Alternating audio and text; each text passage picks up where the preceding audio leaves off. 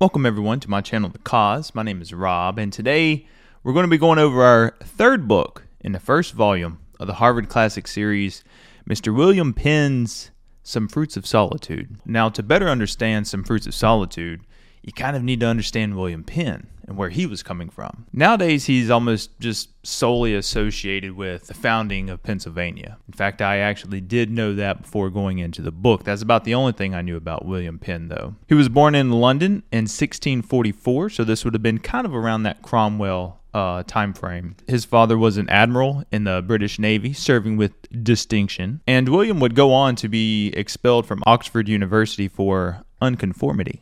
You see, he didn't really want to participate in the Anglican Church.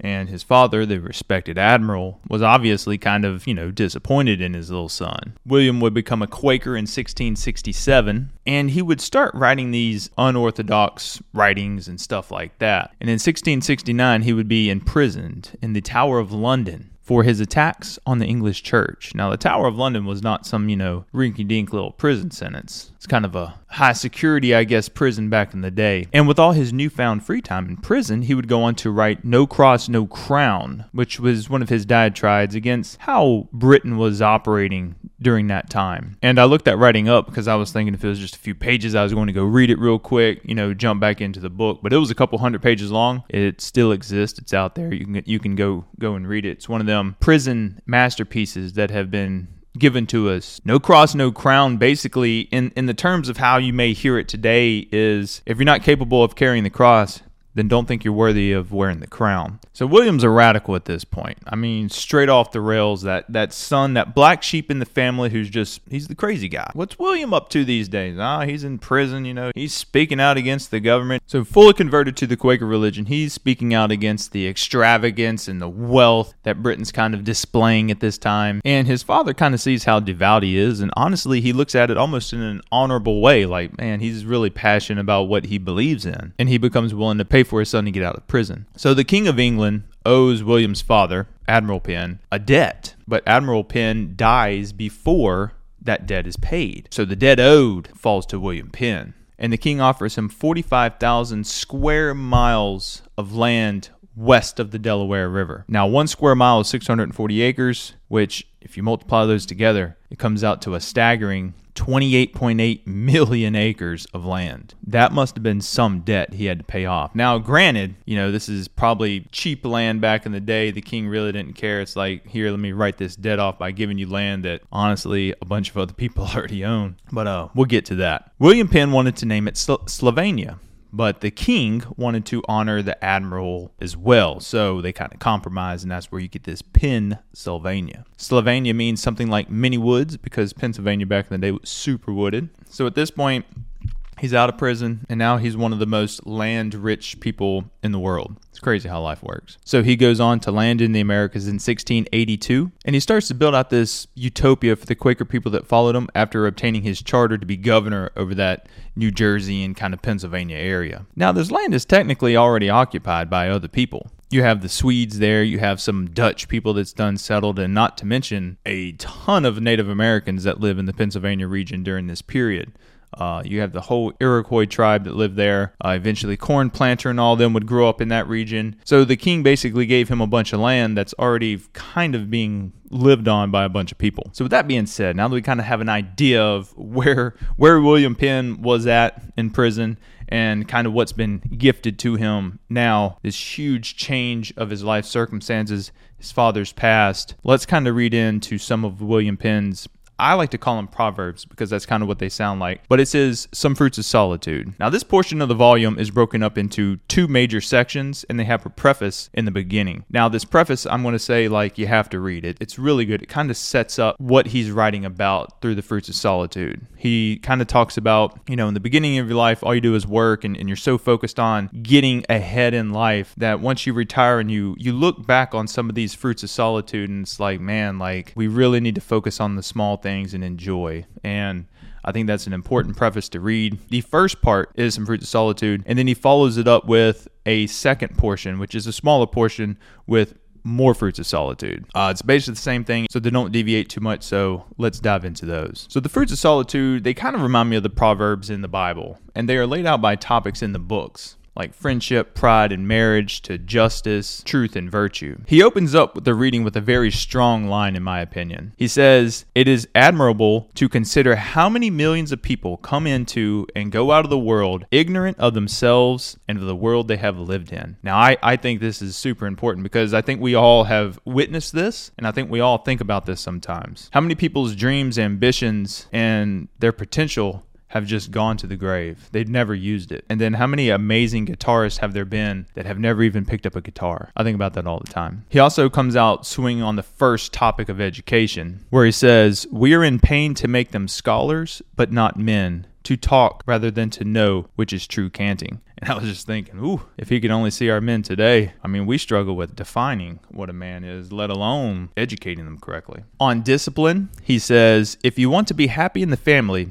above all things, observe discipline. Everyone it is should know their duty, and there should be a time and place for everything. And whatever else is done or omitted, be sure to begin and end with God. I think that's a good one too, because you know when you first get married, there's always those roles, and like you've been indoctrinated with these ideas on who should do what, and this, that, and the other. And what are you going to do? What am I willing to do? What do I want to do all the time versus what you want to do all the time? Know your duties, because it if you know your duties in a relationship, it definitely just helps everything coalesce and get along real good. On temperance, he says, Diets contribute much. Eat, therefore, to live, and do not live to eat. Now, living down here in Louisiana, we eat etouffee, shrimp gumbo, jambalaya, crawfish. I mean, we'll have a cochon de lait. We'll tear it up, you know, and sometimes we do live to eat. Now, I'm not going to lie, this is one of our weaknesses down here. We live to eat. Sometimes we will have a party like a cochon de lait, somebody cooking a pig or something. We're just meeting for the sole purpose of somebody's cooking. So we kind of struggle with that one, I think, down here. Uh, on a quality friend, a true friend unbosoms freely, advises justly, assists readily, adventures boldly, takes all patiently, defends courageously, and continues a friend unchangeably. I don't know about y'all, but finding good friends that I can really relate to has become harder. I don't know if it's just like an age thing where the older I get, the more kids I add to my my little tribe, just the less time I get to hang out with people. But um, good friends are, are are hard to come by, especially one that you can dive down these rabbit holes with and talk, you know, philosophy or anything like that. On the rules of conversation, he says, In all debates, let the truth be thy aim, not victory or an unjust interest. And endeavor to gain instead of expose the antagonist. Men are too apt to become concerned with the credit more than the cause. I like that one because it, it brings me back to Benedict Arnold, who fought in the Battle of Saratoga, which was a pivotal, pivotal battle in the American Revolution. It, it, literally was the one where the French finally said, okay, like, we believe y'all can maybe do it. We'll, we'll go ahead and ally with y'all. And Benedict Arnold was a was a, a major player in that battle. You know, honestly, turning the tide of the troops during during one of the periods. But he came so obsessed with his credit, with his what he should get from it, his promotion, like all this stuff. And so, even though he was an amazing general, he lost sight of the cause, and he would go down in history as a failure to the country. On justice, he says, Believe nothing against another but upon good authority, nor report what may hurt another unless it be a greater hurt to conceal it. I think we could all kind of take some notes on that one. On knowledge, he that has more knowledge than judgment is made for another man's use more than his own. I love that, and I'll read it again. He that has more knowledge than judgment is made for another man's use more than his own. I love this because I feel this is how our current education system set up. It's cram a bunch of knowledge into your head, but we're not going to really train you how to use or, or, or, or judge that information. That judgment is going to be used by somebody else. So I really like that one. On hope, never give out while there is hope, but hope not beyond reason, for that shows more desire than judgment. I think that's a, a, a, great example. There there's there's a lot of these no quit quotes out there like don't quit under any circumstances. No, if if you finally sit down one day and you reason and, and with logic, you sit here and say, okay, this doesn't make sense to continue on because a better opportunity is in this direction. Pivot. Don't get so lost in the dogma of not quitting that you waste your life away at something you truly don't want to do just because this idea of not wanting to quit. On respect, I love this one. He says, Never esteem any man or thyself the more for money. Gosh, do we not see that a lot today? Uh, just because you have money does not mean you are worthy to give advice. I feel this is the Andrew Tate era we're kind of living in, where if they didn't tell you how much was in the bank account or show up in whatever car they're they're in, their information would be of no value. But it's this intrinsic materialistic value they attach to themselves that make people want to kind of believe in what they're saying. So, like I always say, don't judge a man on his money. Judge a man on the way he speaks to his mother and his wife. William goes on to say, Men will lessen what they won't imitate. I think that's an amazing one. A lot of times you go tell somebody that you you work out or you run and immediately they somebody lessens like why you should. You know, oh, stupid. The only reason I'm going to run is if a lion's after me. It's like, well, no, you you just don't value it. We are more prone to complain than redress. He that won't hear can't judge, and haste makes work of what caution prevents. I like that one. They got that saying I, I kind of really like too. It's, you know, we never have time to do it right, but we always have time to do it over. And I think that's a perfect example of if you don't plan out what you're going to do, it's going to take longer. He that judges not well of the importance of his affairs, though he always may be busy, he must make a small progress. This is a big one on me personally. I, I there's a lot of times where I'm in the motions of work but I look back and I'm like, man, I'm I'm really not getting anything done. It argues great folly to men to let their satisfaction exceed the true value of any temporal matter. For disappointments are not always to be measured by the loss of a thing, but the overvalue we put on it. A reasonable opinion must ever be in danger where reason is not judge. That's one for today, I feel. That's kind of where I feel we are at in life right now. If reason is not the sole part of how something is being judged, then we could be going into some very uneasy and unclear times. There's two passages I want to read. They're they're they're pretty quick, but I, I think they really just kind of sum up who William Penn is too.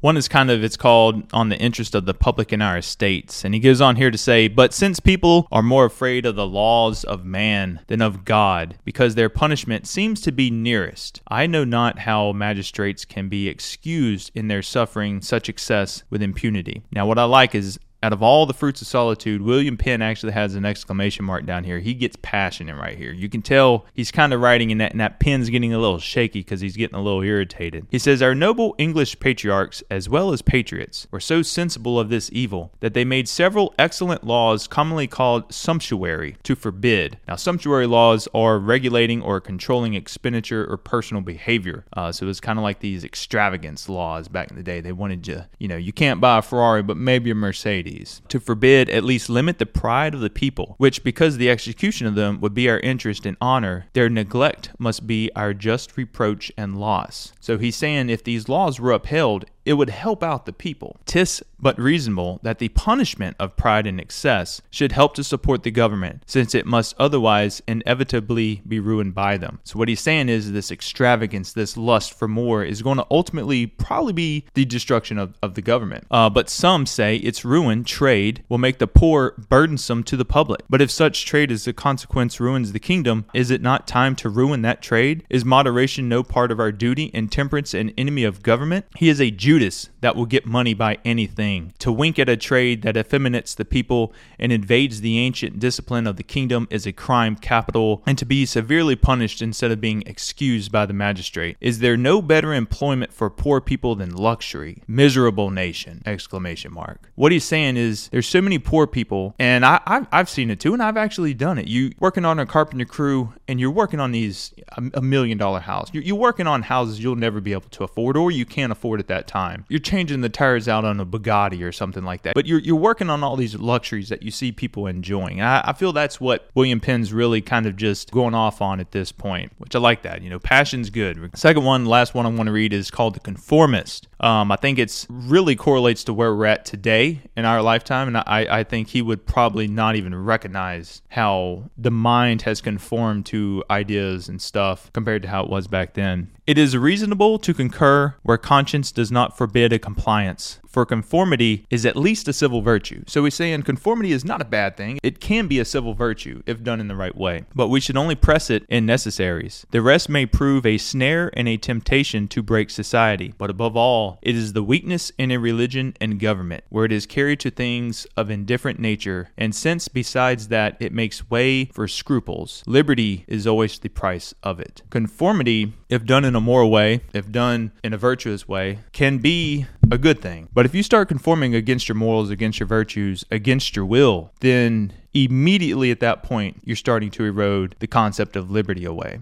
Conformity can be good, conformity can be bad. And I feel we really got to monitor that level of conformity that we want to participate in. So, with that, I like to say conform respectfully and push back courageously. So, in conclusion, William Penn was another man who was really not afraid to just take brave actions. I mean, he he would he would be in prison for actions he took. He would go on to found a major colony at the time, and although it does appear that he uh, he planned to live in the Americas for a long time. I think politics uh, over in England kept pulling him back, and he would eventually die in England in 1718. Franklin at this point would have just been a very young young boy, and Woolman would come into the world two years later. So that kind of gives you a time frame of where all three of these books in the first volume. They're all in the same little area of Philadelphia and they're all kind of in the same little time period here. Penn's writing is a mixture of Franklin's wit and Woolman's kind of devout religiousness. So as we wrap up this volume, we have to realize that all three of these writers were were in that same little area of Philadelphia. And I think Eliot chose this area because this area would be like the culmination of this classical education